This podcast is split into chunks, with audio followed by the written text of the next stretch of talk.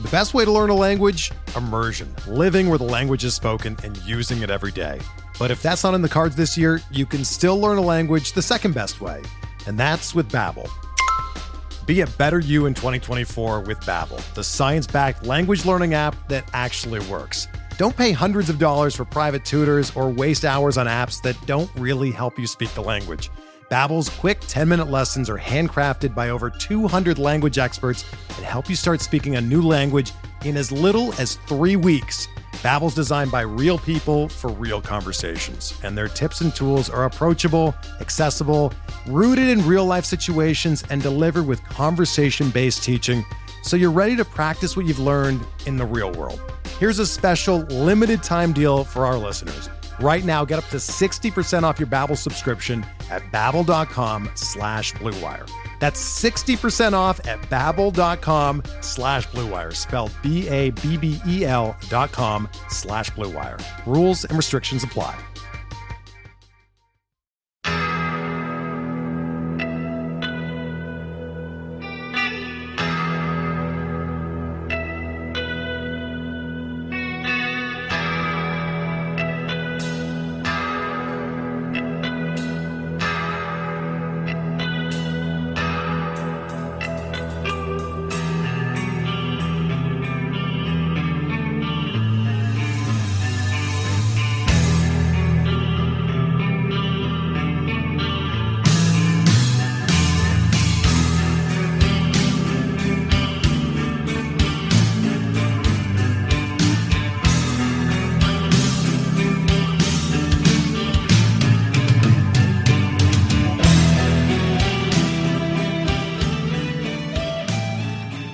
And welcome back, everybody, to another episode of Benched with Bubba, episode 363. Going to talk some recent fantasy baseball news, and we're going to talk about the data monster over at rotofanatic.com. In order to do so, get a first time guest to Benched with Bubba. You can find him on Twitter at P Mamino Fantasy. Paul Mamino, how we doing, man? I'm doing really great, man. Thanks for having me on tonight. Looking forward to it. Yeah, yeah looking forward to it for sure. Uh, before we get into all the, all the, the good stuff here that we're going to talk about, let everybody know like what you got going on at Roto Fanatic, where the, what they can check out over there, all that good stuff. Yeah, so um, every week I write a piece I call the GPS location report. It kind of takes uh, some of the stuff we're going to talk about with the data monster into account, um, kind of focusing a little more on how pitchers locate. And uh, I usually take a single pitcher and kind of break them down. Last week I talked about Brady Singer. Uh, two weeks ago I talked about Zach Plesac, or a few weeks ago. And I think tomorrow uh, I'm going to try to talk a little bit about JT Brubaker from the Pirates. Um, one of the things that I've kind of seen from him so far is that he's actually locating really well for uh, whiffs. And uh, the stuff might not necessarily be as good as some of these other guys, but it might allow him to still generate a good amount of swings and misses. Nice, nice. Looking forward to that. Looking forward to how we can learn with the data monster and all that good stuff. So we'll get into that. Um, one thing you guys did over the weekend is you released 2021 data into the data monster, so that'll be fun as well. I've had Carmen on the show. We talked for a while, and I, I mentioned on that show how much I just absolutely love your guys' park factor tool uh, yeah. because I'm a very simple individual, and you guys make it very simple.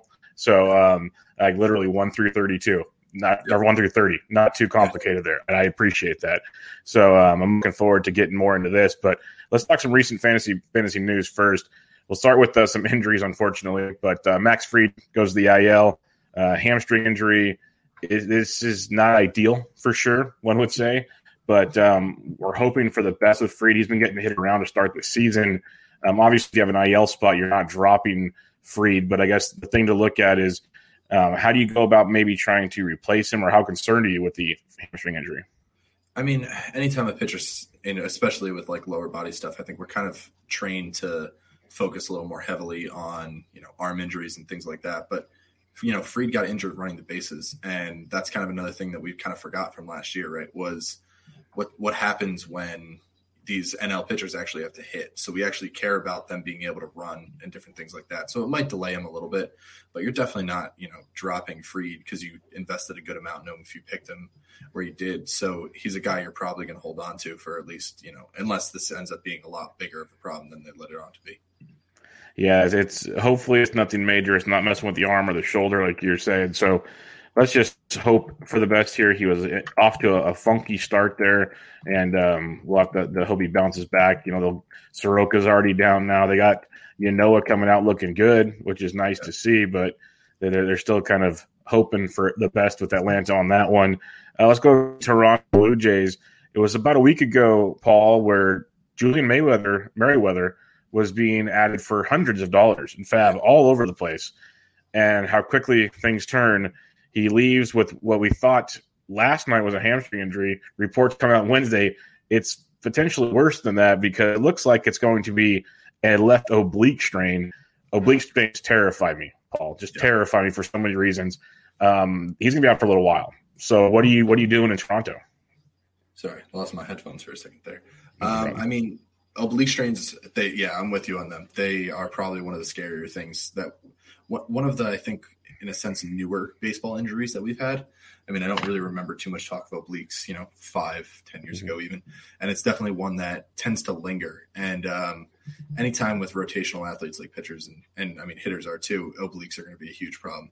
So I think for for that, it's probably going to end up being Romano, uh, Romano that gets it back, or and you know everyone was drafting him early as the guy. But I think that it's not a bad idea to take some some dart throws on like Dolis and a few of the the other guys that they have in that pen that could potentially get saves because it seems like early on the Jays were kind of interested in using uh, Romano in that like fireman role. He's had some struggles early so far, but I think his his swing and miss stuff makes him kind of elite in that kind of a role.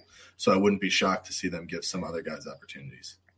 And that, I like how you mentioned that because people were all like, "Oh, it's Merryweather, Merryweather," but they were using Romano in the high leverage spots, so they were they were trusting him with the important situations more often than not. Not every game, but a lot of the situations where they both pitched, uh, Romano was coming in because of the situation more than anything, not not because it was the ninth. So I think that's a good point. They might stick with that program and see if it keeps working. Uh, Dolis has been rough, but he was also the guy kind of linked with Merryweather as potential saves. So it wouldn't be a bad idea to speculate. That's for sure. Try to get some guys cheap, see what happens before it gets expensive. Uh, going back to Atlanta now, Cristian Pache, um, not the greatest start to the season we were hoping for uh, out of the youngster, but he's going down to left groin strain. To me, he was pretty much droppable to begin with right now. You can put him on the IL if you want. Any interest in Cristian Pache uh, going forward? I mean, I, there's no reason to, uh, for me. There's no reason to hold on to him at this point. Um, he was probably you know in and out of your lineup anyway, if you were even considering starting him. So I think he's a guy that you can easily cut. You know, if if he's not a no doubt starter, there's no reason to be holding him uh, on your IL spot. It, it's most likely going to be what Inciarte probably that takes. Yeah, Ender Inciarte started on Wednesday night, so yeah, yeah that's what it looks like. That's, always a he's always a great source of you know cheap steals. He's not going to really do much else for you, but it, he can swipe some bags, which is probably what you were ideally hoping for from Pache anyway. You know, if he hit for a little bit of power, you were getting a bonus out of it. So it's not a bad one to one replacement. But if you're in need of steals, Inciarte is definitely a guy I'd be targeting. Yeah, good point with the Inciarte. As it was funny too, like when I saw Pache go on the uh, the IL this morning, I was thinking, okay, who are they going to replace with? And then all of a sudden, I saw Inciarte. Go, oh no, they still have him. I thought he retired or something. Like he just kind of got pushed yeah. to the side the last year or so. And then it's like, yeah, that's there we go. We got a stolen base target coming up. So we'll yeah. see how long that works. You never know with groin injuries; could be a while. So and he always seems to last in Inciarte. I don't I don't know. Mm-hmm. He finds a way on base and he always runs when he does. So you know it's not going to be pretty, but he'll get you your steals. Yeah, a little pesky guy, but he makes it work. That's for sure. Um, let's go. We don't really have to talk a ton about this, but the Astros we don't know if it's COVID, vaccine issues, so many things going on with them. They lost like half of their starting lineup on uh, Wednesday, so just monitor that one. There's nothing you can really do about it. That's what that is. What it is. Uh, Teoscar Hernandez is on the COVID IL with COVID. Dylan Cease is on the IL with COVID. Don't know Cease's situation. They said Teoscar has some mild symptoms, but he's doing okay. So that always makes you think a little bit. I guess the grand scheme of things, at least for the Teoscar part, we have some moving pieces. Grichuk's hitting well and uh, Gurriel's playing well. Teoscar's been off to a rough start. Like, how concerned are you with Teoscar right now? I mean, I think if he, I think he's going to play when he comes back, kind of regardless, um, because I think you know it's not like not like Tellez or, or, some of the other immediate options to kind of fill that back in. Uh, when Springer comes back, we'll have some bigger questions and some True. some more issues when it comes to that. But I think for there, I'm not really too concerned with Teoscar in the sense of performance wise. But um, as we kind of saw with a lot of the guys that did end up having some mild symptoms, they can linger and they can kind of end up being on COVID IL for a long time. I, I mean, I remember I had a lot of uh, Jorge Alfaro last season and, and Caleb Smith, and those guys missed almost, you know, half of that 60 game season. So there's definitely some concern that this can linger to be a little bit longer than just you know I, for a lot of guys, it's going to be 10 days and they'll be back once they're cleared, but there is definitely the possibility that it's a lot longer for some of these guys. Yeah, no doubt about it. That's why like, I mentioned with the Teoscar, the fact he's having symptoms makes me go, okay, this isn't like a, a quick in and out type situation here. Get a couple negative tests and we're back. It's like, ugh. let's uh, let's hope for the best on this one. Uh, something for the best of positive news here. Sonny Gray's going to return this weekend from his back injury. That's good because back injuries are always fun. But uh, there's some moving pieces involved. Jose De Leon's already moving to the bullpen. So let's get a couple thoughts for you. Um, how cautious are you going to be with Sonny Gray going forward, at least for like a start or two? Or are you just like ready to rock and roll no matter what? Um, anywhere I have him, I'm probably starting him. Um, okay. mainly, mainly just because you know you've, I guess you've held him to this point, but it's not been that long. But the the big thing is, is you know, I feel like for me at least, a lot of the uh, the mid tier of starting pitching has kind of had gotten off to a little bit of a rough start. So I think, you know, great, even if, and it was kind of the same approach I took with Zach Gallen, kind of knowing he might only get 60 to 80 pitches, but you know it's going to be a pretty good 60 to 80 sure. pitches rather than starting, you know, you might not get a win out of it, but it might get you, you know, six, seven strikeouts in four innings, something like that. So I think I'm still going to kind of ride with Gray early on in the season because uh, um, he was one of he was a target I had early on in draft season, and it kind of started to fade him as it looked like that it might be a little bit of a late start for him. But uh, definitely going to start him. Now the fun part of this is with De Leon going back to the bullpen. They already have TJ Antone, who's kind of been the long man, but they're stretching him out. It feels like just the way he pitched in San Francisco the other night, where they let him go into his fourth inning just to kind of get his pitches to 60. They're trying to just get him stretched out without sending him down to the alt site. That's what it feels like. Now, with De Leon, he started in two games nine strikeouts in both games, but lots of walks, lots of hard contact. Maybe going one time through the rotation for three innings, two to three innings is good. Are you intrigued to keep like? Are you just keeping an eye on De Leon? Are you interested in rostering him in deep leagues? What's your take on what you've seen so far? I think that um, if there was a for, with a team like the Reds where they have a pretty um, solid rotation, you know, they have some guys that can go deep into games. I'm a little more interested in a guy like De Leon or even Antone if he's not in the rotation, if they're part of maybe a team like the Rays where there's a better chance that they start kind of piggybacking those guys and those guys end up being in line for wins. But if those guys are pitching, you know, the sixth to eighth innings in most leagues, they're not going to have a ton of value. Um, if they're going to pitch, you know, if they're going to come in in the fourth and they have a chance to kind of steal a cheap win, then they're definitely guys I'm going to keep an eye on. But until until I kind of see that trend, I'm not really sure that uh, I'm too interested in either of them. But I'd probably put Antone above De Leon just because I think mm-hmm. there's a better shot he replaces Hoffman in the rotation. Yeah, no, I'm with you on the the Antone over Hoffman thing for sure. I think De Leon coming into the year, I kind of had hopes of him being a, a, Peralta type that goes two or three innings and kind of a swing man type deal. So I'm intrigued to see what the Reds do with him for sure. Uh, let's go to Milwaukee. Their outfield's been battling injuries. Uh, Yelich with the back injuries. He hasn't really played this week. Uh, Cain leaves with a, a, an injury yet again. So it's, it's freeing up time for JBJ and Garcia, which is great. But if you're trying to roster anybody outside of, I guess, Yelich, you're not, you're just patiently waiting. If you're trying to ro- roster one of the other three in the Brewers outfield, how are you going about it? Uh, I mean, I I was pretty out on Cain uh, thinking about it, so I think it, it probably doesn't change my opinion on that too much. Um, I think he kind of goes from being a, a, guy you look at as a starter to be a guy you look at as a as a fill in, as a bench guy if you really need him. Again, kind of in the Inciarte mold. If you need steals, he's going to provide a little more than Inciarte, but the same kind of thing. He, he's more a speed threat. Uh, I think it's going to open a decent amount of playing time for JBJ to become kind of a regular. And uh, if Garcia keeps hitting the way he's been, then it's going to be pretty hard for them to to not play him every day when he comes back. So I think the big thing is going to be looking at how JBJ performs versus, you know, while Cain is out. Because if he kind of gets off to a good run and he starts playing well, it could become his center field job, and he won't really give it back too much. Yeah, no, I'm curious to see how it unfolds. I wasn't really in on Cain either. The fact he couldn't really play at all in spring training mm-hmm. showed you already. You know, he was he was struggling to get things going, getting older. So I wasn't too worried there. But um, I'd like to see just a consistent playing time for RC and JBJ be much more fantasy relevant. I, would be intrigued by that. Um, Brian Hayes, this one's a shame. He came on started the season on just breaking, then he gets hurt, um, and he's progressing extremely slowly. Like the recent reports a day or two ago he can't even swing yet, and that's really kind of concerning to me that it's been this long and he's not really swinging the bat. So you're just going to sit and wait on that one. But Phillip Evans, he has shown up and he's hitting 382 with three home runs. Uh, he's only striking out seven five the time. It's pretty crazy. He has, he's hit safely in seven of ten games, five of those multi-hit games. Looks pretty darn good to me. Are you buying into this Phillip Evans uh, start to the season? Yeah, I uh, I picked him up in an OBP league. Um, I started him in in that uh, at a corner infield spot. Um, I, I, definitely put some fat bids in on him in NFBC leagues and things like that. I mean, anytime a guy's kind of performing, even if it might not necessarily look great, you know, the surface stats might not back everything up. Um, he's hot. He's hitting near the middle of that order. I'm going to kind of take a chance on it and try to even catch lightning in a bottle, especially early on. It didn't really take, I don't think it took too much to really pick him up. He might go for a little bit more than, you know, this next, um, this next go around, but I definitely think I'm, I'm taking some chances on him in spots where I've had, uh, you know, a guy I know a guy I had a lot of times in corner infield spots or some CJ Crones or some Bobby mm-hmm. Dalbecs, guys who have kind of gotten off to really slow starts. So I'm not really against taking a chance on a guy like that. And I like that you mentioned those two. I'm just going to ask you since you mentioned them because I've had people on Twitter ask me like, "Hey, CJ Cron, what are we doing?" And I'm saying just be patient. You played him, you got him for Coors. He had one Coors like week, didn't go. He placed the Dodgers for crying out loud. Let's like take a breather here and, and be okay. Are you doing the same thing? It's like you you drafted Cron, be patient.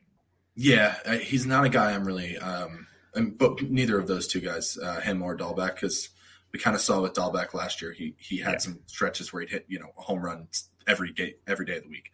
Um, but Cron is definitely a guy I'm going to be patient with because you know we forget how how he's missed what now uh, almost two you know he missed a lot of was it 19 that he left hurt and then he didn't mm-hmm. play last year so he's been out for a while so it's it's a question of you know he could still be getting his footing and things like that. But it's it's you're going to play him for Coors. You're playing him for that lineup to play a little bit better than they have been as a whole, except for Ryan McMahon. They've all been pretty terrible. So yeah. I'm not really too concerned. They've gotten you know the Dodgers multiple series to start the year. So I think it's definitely a patient wait wait and see approach with him. Yeah, no, I'm with you. I just wanted to get another another opinion on that one because people are in full panic mode for a lot of players after 10 or 11 games. It's just like sit back and relax, people. It's okay for now. Um, one that's not okay, one you can definitely drop, is James Paxton. It sucks because if you like baseball, you like James Paxton. You like he, he's he's a really good pitcher. Just can't stay healthy. I thought the six man rotation would do him well in Seattle.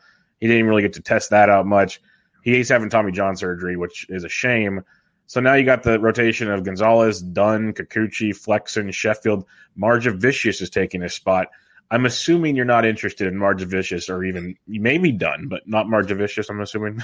no, no. I mean, he's. Uh, I am not a fan of the pitch yes. to contact left-handed, uh, yeah. you know, left-handed pitchers. I will. Uh, I was one of them, and I wasn't a fan of my own skill set, so I want the swing and miss guy. So give, give me, uh, give me the swing and miss guy. So yeah, there's definitely more interest in, in Dunn and some of the other members of that rotation, but yeah, Margevicius is is fine to be left on the wire.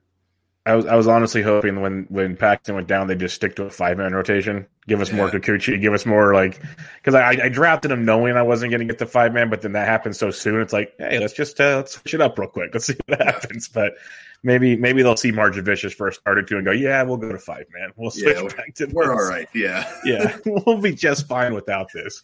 Um, all right, let's go to Arizona. This one came out of nowhere. I, I'm in a bunch of group chats and uh, some NFBC players were very angry when the Arizona Diamondbacks game started on Monday. And about two innings into the game, when they saw Christian Walker wasn't starting, like, oh, maybe getting the day off. Then he goes on the 10 day IL with the right oblique strain. And that was like a oh no moment.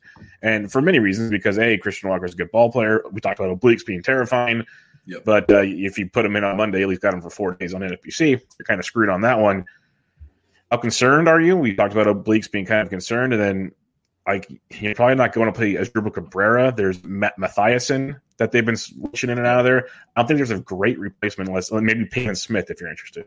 Yeah, I mean, it, the one I'd be most interested in is probably Pavin Smith. Um, you know, there's a relative level of interest for me with uh, Asdrubal because he's avail- uh, he's eligible at a lot of different positions, and he's not a you know he's he's a decent enough hitter. He, he can perform when he gets chances, but you're definitely hoping that Smith kind of takes it and runs with it. I think because um, he definitely has the most you know, I guess potential is the best word to look at it. He has the most fantasy potential in a sense, and I think he doesn't quite have you know Walker's power upside, but it's probably a similar overall skill set. He's not going to run; he's going to hit for a decent enough average, um, and probably not have the you know 30 home run power that Walker has, more like the the 20 to 25 range. Yeah, no, I was interested in Pavin Smith and like deeper best balls and draft champions this offseason. So it's like now we get to see if my what I think I saw was worth it or not. So I'm running to grab him. If you're in a deep league, and we mentioned Phillip Evans, if you need corner infield, I don't hate it if they're gonna if they're gonna run him out here. Keep an eye on it though, because it's been a, like a rotating circle over there. They haven't really stuck to one guy just yet. So it's kind of like the Tyler Naquin situation. Do you grab him and then he doesn't play anymore? Well, that kind of stinks. So uh, just keep an eye on that before you go and, and, pull the trigger on Sunday. This one stinks. It seems like a, a you know the whole reusable tweet type situation here.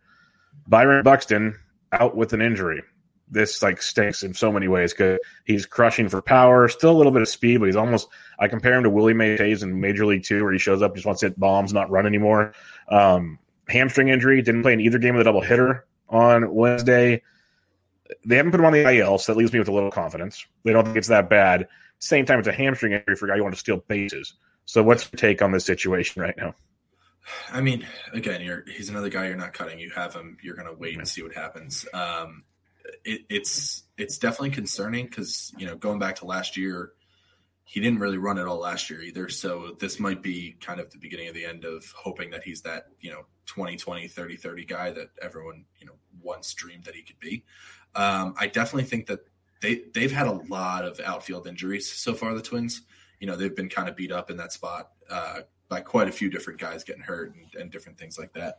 So it wouldn't shock me to see them not put him on the IL and see if you know a couple days off helps him out. I think um, you know obviously you're checking tomorrow and seeing if or you know the next lineup there and if they have him, but I think it's pretty reasonable to say you could bench him in a in an FBC type thing where you have the the weekend coming up and as long as you have a you know decent replacement obviously but i think that i wouldn't be shocked if they they held out a little bit longer before putting him on the il yeah, no, it'll it'll be interesting. I hope they hold out. I hope he's okay. Um, for the doubleheader, you get that extra man, so they called up Alex Kirilloff. Everyone was jumping for joy. I said, just wait and see if he's there on Thursday because it's the 27th man thing. Yep. And they didn't call him up to start the season when injuries started happening, so I think they're still playing games. So that only consider if he's up, that's outstanding. Like, yes, run with it. Go go have some fun with Kirilloff. But uh, I think the Twins are going to twins this one for a little bit here. Uh, before we get to the data monster, we had Dan McEwen in the chat. He, he said something. So I just want to get your, your thoughts on this. He says, My mountain to die on was drafting Soto over Acuna. Why am I always so dramatically wrong? Um, I'll, I'll, be honest. I've had Acuna, Soto. I've rotated them back forth, and I've always put like one A, one B. I won't even call one of them two in, in my rankings I've done.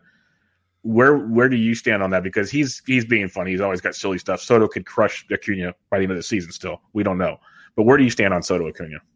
I I would be pro Acuna because I um I like to have that base of steals. If I'm picking, especially if I'm picking at one, um, it's a little bit harder to you know fill a, a, decent number of steals on the on the turn at two three there. So I I would prefer Acuna just because he is gonna run a little bit more. But I mean, if he keeps hitting home runs, he can't steal bases. But uh, but I'm not really. Uh, I I think for the most part, it, it's it's really all about the stolen base thing for me. Um, you know, but I don't you can't like you said it's one one A one B. You can't really go wrong. It's just how you prefer to build your team kind of going forward. Yes, uh, Acuna goes deep twice on Wednesday. Soto has like like two or three hits and drives in a few runs. Like these guys are just ridiculous. That's the bottom line of the whole situation. And they're young, and we're going to get to enjoy them for a long time, hopefully. So it's going to be, yeah. it's going to. I think this is a debate I could ask on podcast down the road every offseason. Who do you have number one, Acuna or Soto? And it might be the same story every time. Yep, so every single that, time. That'll be a lot of fun. But all right, Paul, let's get into the data monster. This is a ton of fun. You got a ton of cool tools over at Roto Fanatic. Um, we'll kind of start with the basics, and you can kind of steer this where you will. When I hear things that trigger me, I'll write them down. We'll, I'll ask you questions on them just to keep things going. But like you have a pitching leaders, you have hitting leaders. We'll leave the prospects for later. We'll focus on pitching and hitting for now. But um, what what are we what are we doing? let's start with the pitching. When we pull up the pitching leaderboard, what are we what are we doing with the data monster? Yeah, so the the whole both the pitching and hitting leaderboards are kind of centered around this uh, this one t- this this one general idea, and, and, it's all kind of based on the the value of the location of a given pitch. Um, one of the things that I was kind of really I've always kind of been fascinated by is you know what what are the different aspects that lead to a swing and miss? What are the different aspects that lead to a take, and how does location kind of play into that? So you know if if you and I go out there and I throw ten pitches down the middle and you throw 10 pitches up in the zone, you know, you're going or 10 fastballs at the top of the zone, you're probably going to get more swings and misses just by the fact that you're throwing the ball up in the zone versus down the middle. So what I wanted to try to do was was there a way for me to understand how much more you would be expected to get based off of that. So, you know, for every pitch, we know the the pitch type, we know the location, and we know the count. Um, mainly because every count is going to kind of interact. You know, hitters are going to react a little bit differently in an O2 count versus a an OO count. Um, so what I kind of tried to do was find a way to come up with a using every pitch that has been thrown in the Statcast era, kind of come up with a number for each pitch. So, you know, what is the expected swing and miss rate of a fastball down the middle? What's the expected swing and miss rate of a fastball up in the zone? And then what that allowed me to do was then for every one of the cool things about baseball and from a, you know, a stat nerd standpoint is that uh, you get a bunch of kind of random trials for everything essentially. Um, you know, everything gets randomized. Every, not every pitcher faces the same hitters. Every hitter doesn't face all the same pitchers. So what we can then do at the same time is you know, if I throw 10 pitches down the middle and I get 10 swings and misses, that tells me that that pitcher, that my fastball, probably there's something special about it. There's something different about it because it's in a location where you don't expect to get a lot of swings and misses. But at the same time, I'm actually able to generate them. If you throw your fastball up in the zone, an area where we expect to see a lot of them, but you don't get a lot of swings and misses, then that tells me that it's probably you know a, a not an elite fastball in, in that sense. So what we can then do is we can break those components of the swing and strike rate down into what I kind of call the command and stuff side of things. So if if I have a pitcher like you say Kikuchi is a great example. He doesn't throw to good locations, but the stuff is really good.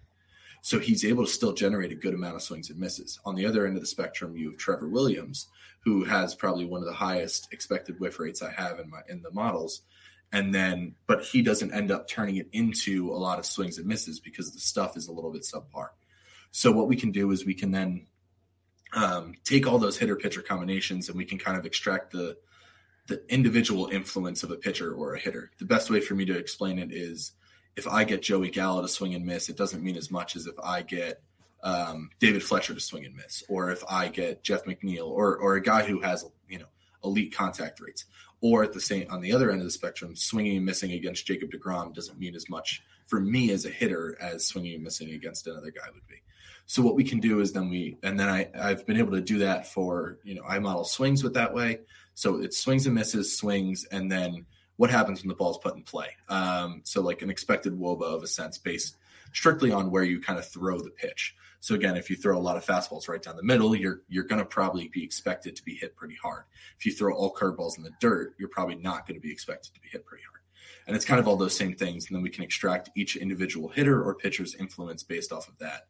And then for pitchers, we have um, we have a, a command metric that I've built, which kind of takes all of these expected rates and how much better than the average pitcher um, each pitcher is at those those different, different um, metrics and it helps us to create a command metric of sorts to understand a little bit better, you know, who is locating to pretty much the best locations possible for a pitcher and who's locating to some of the worst locations for a pitcher.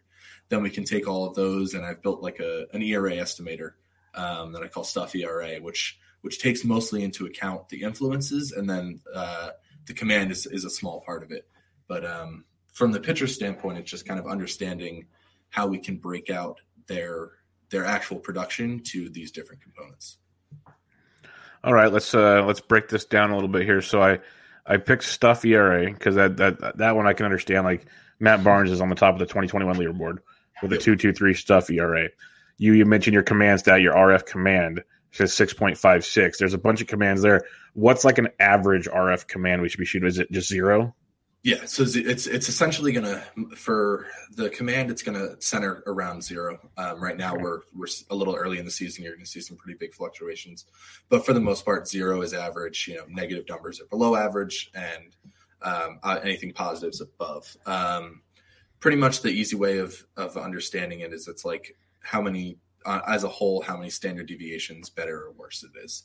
Um, so you know, a guy that's at like six, that means he's like really exceptional um, yeah. you, you, know, most of your elite command guys are going to be two and above, but um, but yeah, mo- most things kind of settle around zero.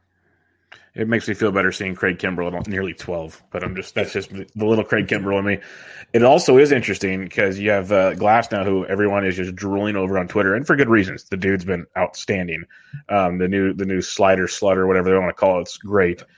2 4 stuff ERA, but a minus 265 command. Obviously, it's early, but for me, like when I was always concerned with Glasnow, it was the command because he's walking too many guys or throwing too many pitches in general, so he's not going deep into games.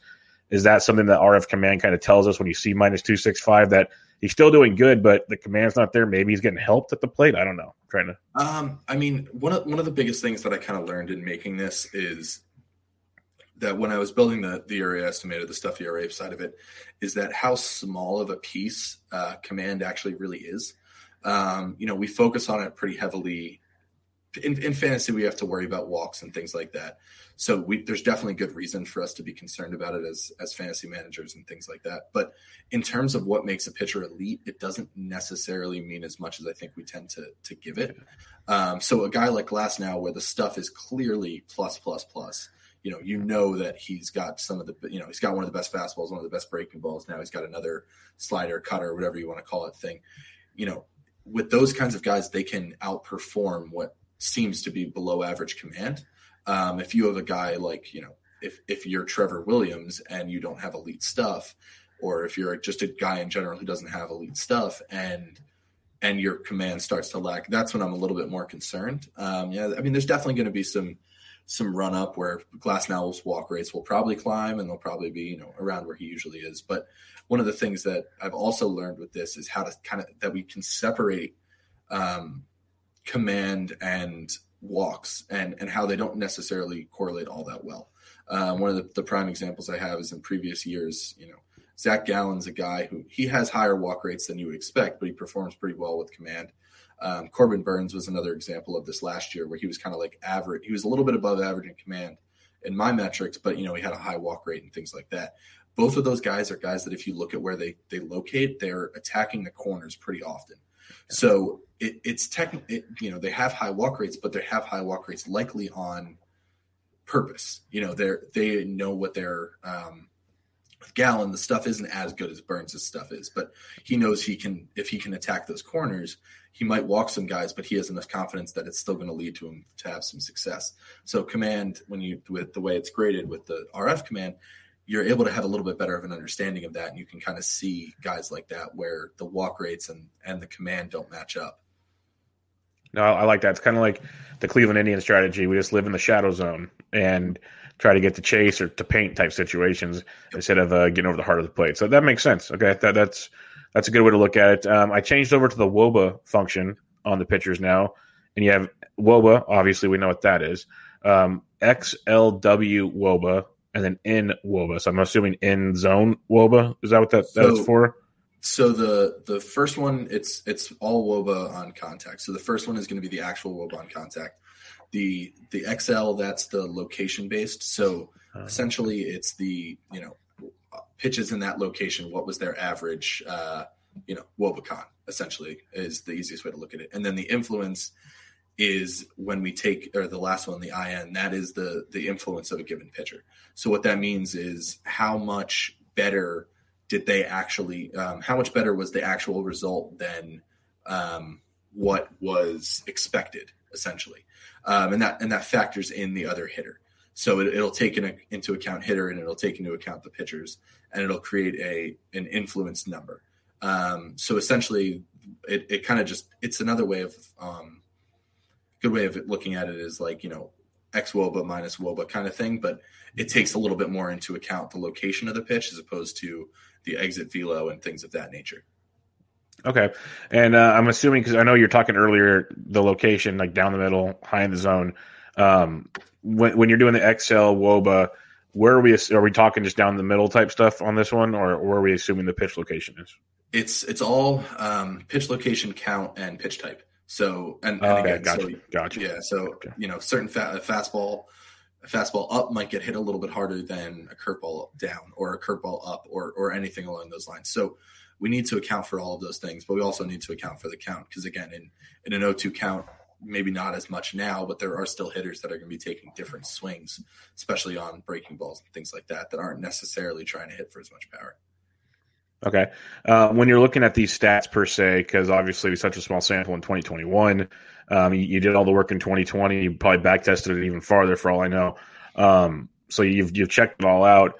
When do you think these start having some kind of reliability? I should say for sample size wise. Yeah, um, I think the the unfortunately the uh, the last one, the INWOBA, which is probably the, the one that tells us the most. Um, just like almost any other contact management metric, it's it's really unreliable year over year. Um, I think I had I, I tweeted out a couple days ago. You know, for the past three years, Brad Keller was best, best, and I think second best. and through three starts, he was worst.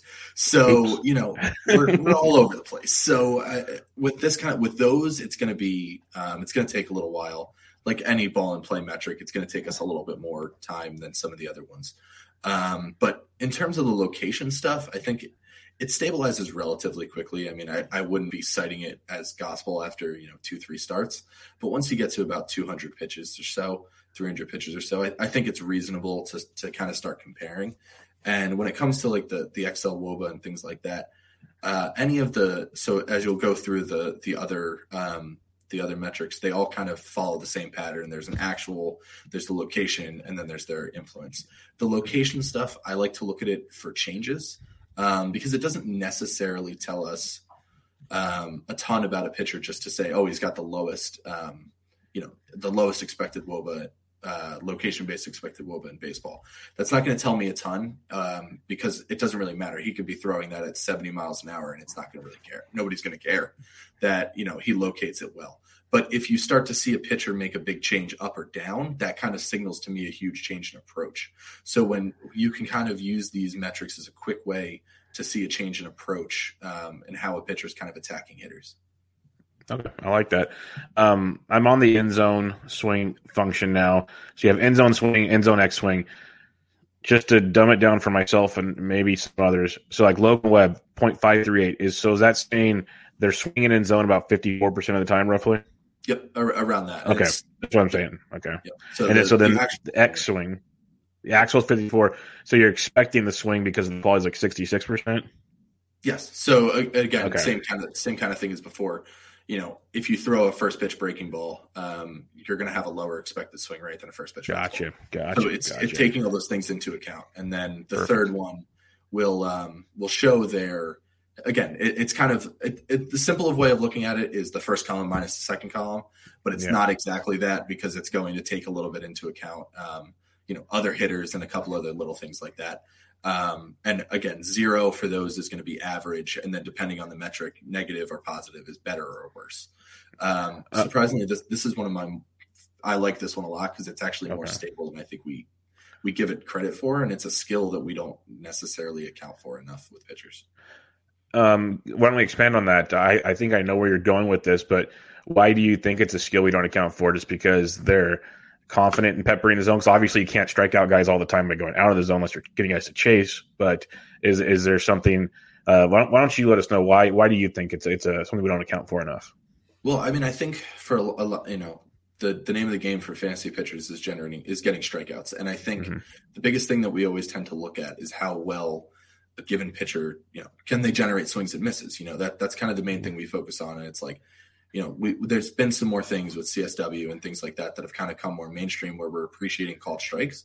But I think one of the things that we don't appreciate enough is, and, and we don't understand well enough, is that this is actually a skill that pitchers can have. Um, you know, Aaron Nola has been doing it for years, and I think we've always kind of a lot a lot of times when I was um, you know when he first came up, it was always we're not sure if he's going to be able to keep maintaining these called strike rates, which are kind of helping push up his K rate.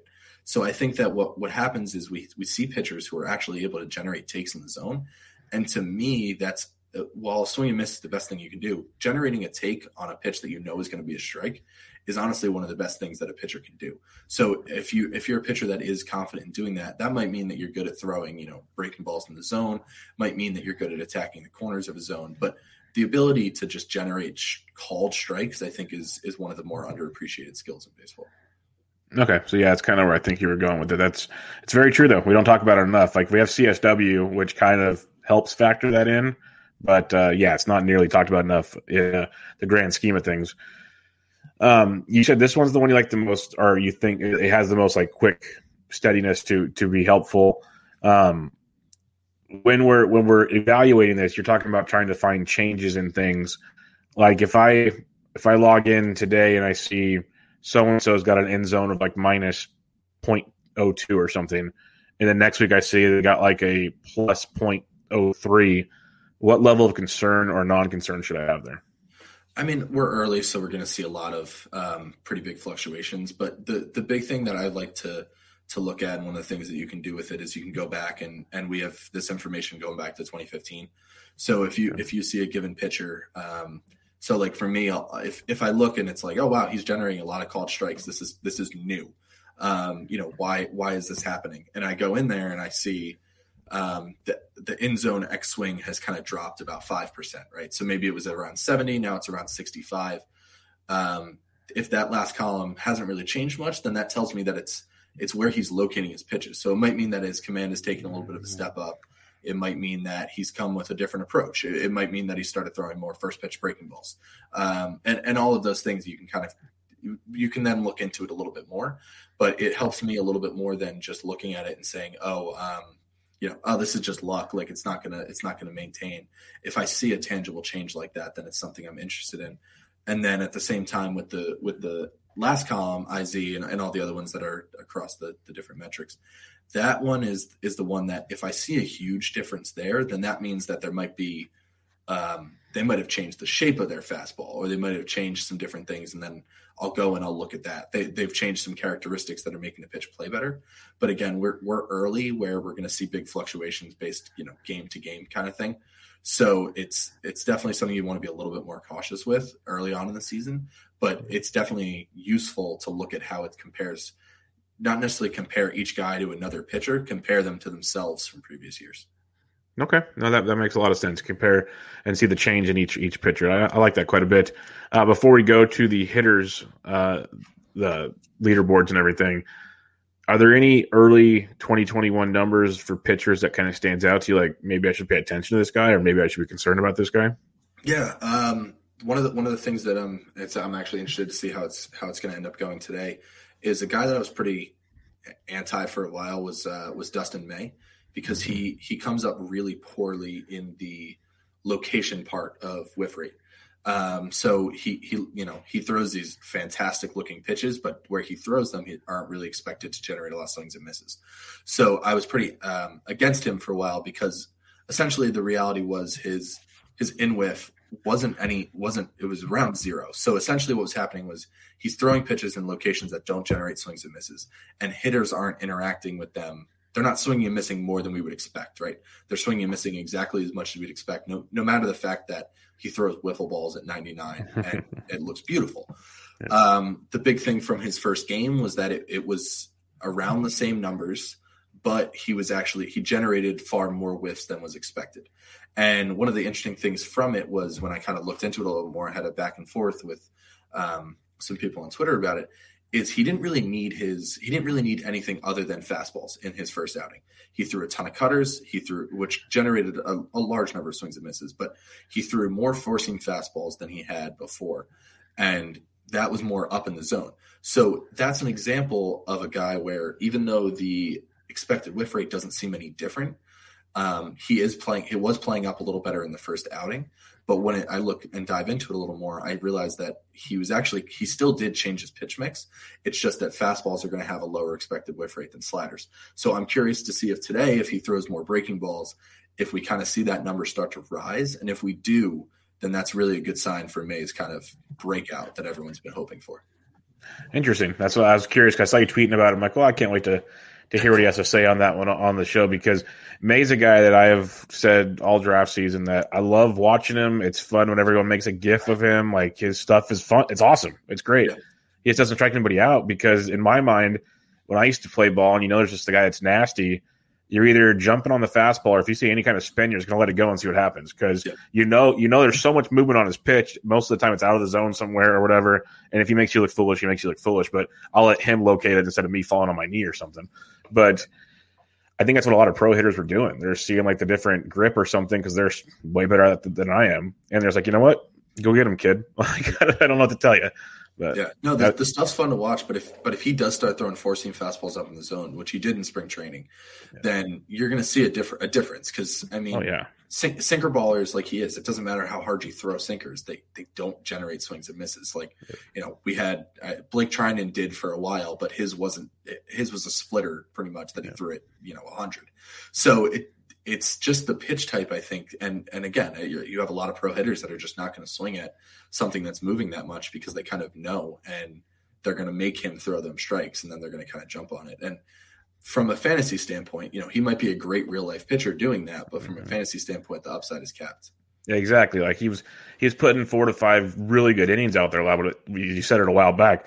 He's not striking guys out. He's really not having fantasy relevance to me at all. So it's just tricky. It sucks, but yeah. I'll tune in and watch you, and I'll enjoy you that way. But yeah, no, exactly. That's, that's all I can do. Um, last thing on the pitchers things, I just want to clarify it from my brain here. So, like you said it with, with May right there, and I think you said it with Degrom and some others. Obviously, fastballs we're going to expect more. You know, swing and miss or expected swing and misses, so on and so forth. So when you mentioned if he throws more off speed pitches, this start out and there's a change, that's something to look that you should look forward to. Um, when you're kind of just when you when you just do a general search on the deal, you see name up and you know this guy's a head fastball pitcher. You kind of just like, uh, well, we'll just kind of wait and see, and you write it off, or are you like specifically looking for like off speed guys that, that check the box type thing? If that made sense. Yeah, no, I mean, for what what you'll see is guys that probably throw more off speed pitches are going to show up higher in the expected numbers. They're going to show up a little bit better, um, just because again, we're going to expect swing more swings and or you know more swings and misses on breaking balls than fastballs. Um, you know, worse contact on those same pitches, you're going to get more takes in the zone. So a, as a whole, you'll see those guys and the expected rates kind of show up a little bit higher. Um, the the guys that I the the main thing that I like to look for when I, when you know if I first if I'll first go in is I like to look at who's high on the the in whiff side of things, the the whiff influence, because that's pretty much the guys who are creating the most swings and misses. And again, as a pitcher, you know, swings and misses, takes in the zone. Those are the two things that I like to look at the most. Because once, you know, a ball's put in play, we we really don't have as much control over it as a pitcher. So, you know, if you can generate either a take or you can get a swing and miss, then you're doing something right. Um, so what you're going to see is some some of those guys, um, you know, if they do have elite fastballs, you know, they they carry their fastball really well and they're able to generate a lot of swings and misses. They're going to show up really well on that list. But one of you know, you'll also see some of those guys where if you see a change year over year and you see a big jump, like um, a guy that made a big jump from 19 to 20 was Zach Plesac. He made a he made a big jump from I think it was around think he had like around a 10 uh, expected whiff rate, which you know around a 10 expected swing and strike rate in 19, and then it went up to uh, 11 or 12 in 2020, and that coincided with a huge pitch mix change for him. Um, so as he started, you know, mixing his pitches better, he also started locating his slider really well. And if you look at like his slider heat maps, you'll see it's you know in the bottom corner of the zone. That's a spot where you're going to get a lot of swings and misses if you keep throwing your slider there. So when I see big changes like that, um, I'll usually see if it's tied to a pitch mix of some sort change, and if it is, then that's a that's a big positive for a guy. Gotcha, gotcha. That makes more sense. And lastly, like the NWIF leaderboard so far, Iglesias, Degrom, Chapman, Bieber, Rogers, Burnes, Glasnow. That checks the boxes. So yeah, yeah. that, that, that def- yeah, that, that definitely checks the boxes there. Uh, let's go to the hitting side of things now, and a lot of the same metrics, obviously, but they're going to uh, be a little different for the hitter. Uh, let's just start with the basics here. Um, when you're talking about the whiff, X whiffs, N whiffs, uh, we're talking about whiff in general. It's like Cronenworth and Madrigal lead the way because heavy contact guys makes sense. Um, what are we trying to look at when we look at just hitters in general? Um, I, I, again, I think that um, with this, I think there's a little more the, you know, we know the guys that swing and miss a lot. Um, you know, the Keston Hiuras. We know the guys that make a lot of contact. The the guys you said, Madrigal and those guys. I think um, the big thing to look at here, for me at least, is the. So if I go in and, and I look and I go to a player's Fangraph page and I see, oh man, he's swinging and missing a lot more this year than he did in any year before. So I'll go and I'll, I'll go to the Data Monster. I'll look up what's going on with him. Um, what you might see, and one of the things that I've noticed a lot of times, is that pitchers tend to, a, a, guy that swings and misses a lot, pitchers tend to be more and more and more aggressive with them. So that, so what you'll see is you'll see their X whiff rates start to rise. So you'll see a guy like um, Javi Baez or Keston Hiura. they'll be pitched more and more aggressively because they kind of know that they're going to swing and miss. Um, so they'll start throwing more off speed stuff because it's a better chance that they're going to swing and miss those pitches. And so when I see a guy swinging strike rate rise, I like to see if it's something he's doing, which will be the in whiff, or if it's the way the pitchers are attacking him. So once I, if I see it's the way the pitchers are attacking him, then his skill set hasn't necessarily changed. It's just that pitchers might have changed the way that they're pitching him. So for me, it's it's an interesting way to break down those two components and say, you know, is he swinging and missing more because he's gotten worse as a hitter, or is he swinging and missing more because pitchers are changing the way that they throw to him? Interesting. Uh, that's a wouldn't even have really went there right out the gates. That's that's an interesting uh, angle to look at because you have like you said the out of zone, the end zones, the whiffs, yeah. all the different angles to look at. And when we talk about guys like Javi Baez and Keston Hiura, it's like here I can't hit a fastball.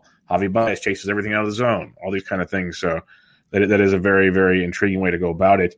The discipline here, the the XL Woba swing, XL Woba take, and then SAE. Um, what are we looking at with this SAE category? Yeah. So the the best way. Um, so essentially, when I started this whole research, it was um, an attempt to quantify plate discipline a little bit better. Um, I remember when I kind of started started out, I was trying to understand does you know a guy like Cavan Biggio does he help or hurt himself by being as selective as he is? Um, you know, or or guys like that who are hyper selective and they choose to swing at you know only very specific pitches. Are, are they are they actually, you know, do they have elite play discipline because they walk a ton, or are they just so selective that they're actually actively hurting themselves? So that was kind of the, the basis on how this whole stuff started. So SAE is my attempt at like a, a plate discipline metric. Um, and what, what I'll do with it is I, I know the location based WOBA of every pitch, again, the XL WOBA. So what the hitter has is they have their swing decision or they have their take decision. So what I can know is, you know, what is the average expected woba of the pitches that they swung at and what's the average expected woba of the pitches that they didn't swing at because you know from traditional plate discipline standpoint we say swing in zone versus swing out of zone um, you know we we take swing rates in zone minus swing rates out of zone and, and that's kind of where we go but again you're going to get docked if i throw a first pitch breaking ball and i dot the outside corner and you didn't swing at that. Yeah, it was in the zone, so it looks worse for your plate discipline in that sense. But that's a pitch that you can't really do too much damage with. So what the idea of SAE is is how much better is the pitch that they choose to swing at than the pitches that they don't choose to swing at. So, okay. you know, 120 means that they swung at pitches that were 20% better than the pitches they didn't swing at. Um, so you'll see that, you know, everybody will be mostly around a, above 100 by the end of the season you'll have some guys um, on the other end that are like early on that are swinging at worse pitches than they're taking. Um, but from the for the most part, you'll see guys kind of settle in in the the one 100 to about 113 114 range you know max Muncy's the aaron hickses of the world they, they usually are, are on the top um, but what you'll see is you'll see some guys that i remember when when i went started talking about this on twitter i, I had a question about you know rhys hoskins because rhys hoskins by all traditional plate discipline metrics does great. But one of the things that he did poorly for a couple years was he was so selective that he was not swinging. He was letting really good pitches go by. Mm-hmm. So essentially, it'll dock hitters for letting good pitches go by and only swinging at you know a very small subset of pitches. So it's it's essentially a, an easy way to understand how much better how much better of a position are they putting themselves in by the pitches they choose to swing at. Now I'm very intrigued by that now because I think one thing during the offseason, researching a lot of uh, hitters, some of the a lot it seemed like the more and more I look at them, a lot of the guys that dropped off in a big way in the short season. You go look at like their their O swing and their their zone swing and all like they they were a lot less aggressive. It felt like at the plate. And I don't know if it's the comfort thing. A lot of the guys they happen to be guys that didn't get their iPads that like their iPads, so maybe they weren't as aggressive. They just weren't comfortable. I, I I'd be I'd be intrigued to go back and look at uh, the 2020 numbers here and see if it kind of correlates where maybe the you know the the XL Woba on the take was pretty darn high and they were just taking good pitches basically. So I, I like this a lot. This is intriguing. I remember writing uh, writing a few articles, you know, kind of going. Uh, we, we did a series this offseason kind of going position by position and mm-hmm. taking each of the leaderboards and talking about a guy near the top and near the bottom. And that exact thing, I remember writing that so many times. The Anthony yep. Rizzo one that I remember doing it for. It was like his and uh, Yelich was actually another one, and it was like his mm-hmm. swing rate just just stopped Dropped. swinging pitches, and mm-hmm. it just made no sense. And it was like you know, these are guys who, you know, are elite hitters and, and all of a sudden they've just decided to, to kind of put themselves at a disadvantage by just not taking the bat off their shoulders. And, mm-hmm. and it was kind of something that I was really fascinating to see how it all played out and was like, wow, you know, this was not something, you know, I would have expected. And, and maybe it is, it's a short season sample yeah. and over the, you know, maybe they do have these fluctuations in their careers, but it was definitely something that I think explained a lot of poor performance. I'm yeah, full season now is a small season and thing that that like you just said basically is that what it is because it stood out like a sore thumb for some guys. They were just like like Gleyber Torres, a lot less at the plate. Even Javi Baez, who we talked about a lot, he wasn't even swinging the zone as much. He just wasn't swinging the bat. It was just really bizarre with some of these guys that you want them to be aggressive. You you want them chasing pitches. That's how they do things. Like that's how it works. So that that was very intriguing. And then just looking at the stat here, um, like it, it really, I guess I've always understood hitting like stats a little better than pitching. I'm still trying to develop all those things. There's so many new ones out. That's why I ask a lot of simple questions just to kind of keep it going. But this makes a ton of sense, like out of the zone, in the zone type deals, or swing and take. I mean, um, I yeah, a guy like Nimmo leading off. I bet you, I'm just top of my head, he probably takes that first pitch fastball so many times to start a game. That's just what Nimmo does. And his XL Woba take is 331, which makes a ton of sense because he's he's passing on fastballs. And uh, that like just just thinking about the player types here, it makes a lot of sense. And like Dansby Swanson, a little more aggressive than most. His his take's only 283 because he's literally laying off the bad pitches. So if he doesn't swing, it's a really bad pitch. I, I, I, like this a lot. Like this is yeah. simple yet very effective when I when I read this stuff. So I'm curious to see how this continues to go along here. Um, what other hitting metrics would you recommend? Because for me, um, as, as, simple as I am, like I just want to stay on this page. But I know there's obviously some awesome stuff here, just like the other ones. Like I'm on the, I just clicked on the Woba one, and it, it's very similar to the pitching one, Woba XL Woba in Woba. Um, I'm assuming it's similar to the pitching situation. Yeah, yeah. I mean, everything is is pretty much the the way that it's all worked is it all kind of it's all calculated the exact same way. Everything's done the exact same way. So it, it's all the the same um, general idea and again it, it's just it just helps me give a, a better understanding for how um, how it all breaks down for hitters you know are they you know you might have a guy that anecdotally we think he only crushes fastballs down the middle well we can look at that and we can see you know because what you'll see is his nwoba probably won't be as high as somebody else even if they have similar you know actual wobas because what it'll say is that you know more of the pitch location is is why he's able to do so much damage versus his own skill set um, so it just kind of helps you to parse to piece out the skill set versus kind of where they're getting essentially luck and based on where pitches are located for them and things like that. And at the same time, it also helps you understand how they're being attacked as a hitter. Um, guys with lower expected wobas, lower XL wobas are probably going to be seeing more off speed pitches, are going to be pitched a little more carefully. Um, you'll see guys if you, if you sort by it on the high side, you'll see a lot of kind of you know Nicky Lopez was a guy that was up there often in previous seasons, like guys that don't pack a lot of punch because you know pitchers fastballs. yeah, they're just going right after it. They're just going to throw a fastball and you're not going to hit it. So it helps you kind of understand from a pitcher's approach standpoint. And it might say, hey, this guy, they, they seem to pitch him pretty carefully by this. Maybe he's a little bit better of a player than everybody thinks. You know, the surface stats are telling us he might be a better hitter or pitchers might be a little more scared of him than we kind of think. Well, and it makes sense. Like the top five guys: Buxton, Martinez, Ohtani, Trout, Mercedes, and even Acuna go six deep. They're all crushing baseballs. Their wobas are like five fifty six plus, but the XL wobas, they're like you have a big gap in between the two. But yet their N wobas are still some of the top on the chart. So I guess what you're trying to say is that they're getting pitched around or maybe more off speed pitches. I'm assuming, but they're still pretty much crushing the baseball. Yeah, I mean we're we're so early where these yeah. are so divergent, but um, you know what what you can kind of see is it's just you know who are the hitters that are influ- you know who are the hitters that are getting the most out of the pitches that they're that they're seeing um, you know they might still be seeing really good to hit pitches and then they might be still crushing them um, and then you know they might still be taking full advantage of it. But then you might see these guys their xl wobas might start kind of dropping a little bit and and their production might drop a little bit. And it could just be because pitchers have kind of changed their approaches to them. They might be um, they might still be performing better than you know significantly better than we'd expect them to. But at the same time it's because pitchers are changing that approach so that expectation kind of goes down okay i like that uh, any hitters standing out to you so far early in the season with, all, with your uh, data monster numbers I, I tend to dive more into the pitching than the hitting side of things. Uh, we get along great. Well, we get along great because I can do the hitting, you can do the pitching. We'd be so happy. Like I do the pitching because I need to, and it helps me get better at analyzing things. But I get frustrated so many times, like trying to dig in on it because it's so in depth. Like you guys can go pitch mix, spin rates, all this crazy stuff that keeps developing more and more. Like you guys can rabbit hole it for a long time.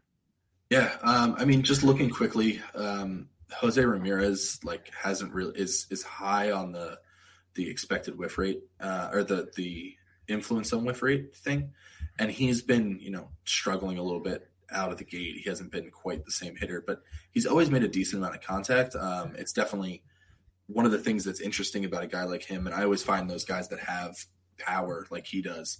Um, quite interesting when they're able to still make a decent amount of contact. And I think that's kind of partially one of the reasons why Ramirez does have these fluctuations because he makes so much contact that when it's going good, he's going to hit, you know, it's going to be home run, home run, home run. But when it's going poorly, because he's making so much contact, the K rate doesn't look any different. None of those things look any different. It's just kind of a batted ball luck kind of thing. So I think that, you know, it's it's a positive to see that his, even though he is poorly, you know, he's struggling out of the gate, it's not really that he's swinging missing anymore. It's just essentially right now, it seems like it's a batted ball luck kind of thing. Okay. Good to know. Good to know. What's next for the data monster? Where do you plan on taking this thing next? Uh, I mean, uh, one of the things that I want to do is I want to work a little bit more. Um, I want to do a little more research into the the in woba metrics, especially on the pitching side, because I really do think, and I know Alex Chamberlain's done a bunch of research on it, um, based on he's done some similar stuff with locations and and how it impacts you know launch angles and things like that. I think that there is a way that pitchers do influence um, contact. You know, every, everything that we see tells us that they don't. You know, that it's it's all essentially luck. But you know, from playing, from watching, you've been around enough guys, you've seen enough guys that it's like something just the ball just comes off bats differently when he's pitching. So I think one of the big things I want to do is I really want to learn a little bit more about that and try to see if there's a way that I can better understand the stability around that and, and if we can actually kind of parse out is this skill or is this luck? That's probably the biggest thing in terms of what's already there. Um, the other thing and we kind of talked about it a little bit or we briefly mentioned it but there's two more tabs on there with the, the prospect stuff um, that's all based on 2019 it's it's a model that i had built for myself you know once i joined a 30 team dynasty league and i was like i don't know who half these players are um, and, it, and it was okay i mean it, it it picked out some guys who ended up being pretty good in 2019, Bryan Reynolds and things like that when they got called up. So I want to kind of expand on that. We had no data from last year, obviously. Now we're, I don't know what 2021 is going to kind of look like, but one of the things that I do want to do is build on that a little bit more and try to kind of see if I can improve on that and, and do some things for guys before they even get called up. That'd be cool. It's always fun having something to look forward to with, with the prospect game because dynasties are becoming more and more popular. Uh, keepers, whatever you want to call them, are, and heck, a lot of young kids are coming up earlier now. So yeah. it, it's it's definitely cool to utilize. Uh, you mentioned like the the different pitch metrics and the quality of contact and creating contact, or responsibility of contact. I guess. How much do you think? And we really, this is just purely your speculation the new baseballs that I think are just goofier than heck. I've seen balls still leave the yard that should not be leaving the yard. And we got these humidors in different ballparks that some are actually helping create more offense, they said because it can change the humidity in a different way. Like so many goofy things that we have no control of. So I guess you just kind of have to, you're at the will of the stats. But how do you kind of factor that stuff? Yeah. I mean, I, I guess it's one of those things that, you know, when everybody's kind of freaking out about it, I, we do have to understand it, obviously. But I think from my mm-hmm. own personal standpoint, I didn't really adjust anything up yeah. or down too much on a lot of guys because yes, there are definitely going to be some hitters that it's going to affect more. There are going to be some pitchers that it's going to affect more just based on general skill sets. But kind of as a whole, we we kind of tend to overreact, I think, to those things, and it's especially when it comes to deadening or juicy, you know, bouncing baseballs. I have no idea what's going on with them either. It's all over the place. Crazy. It.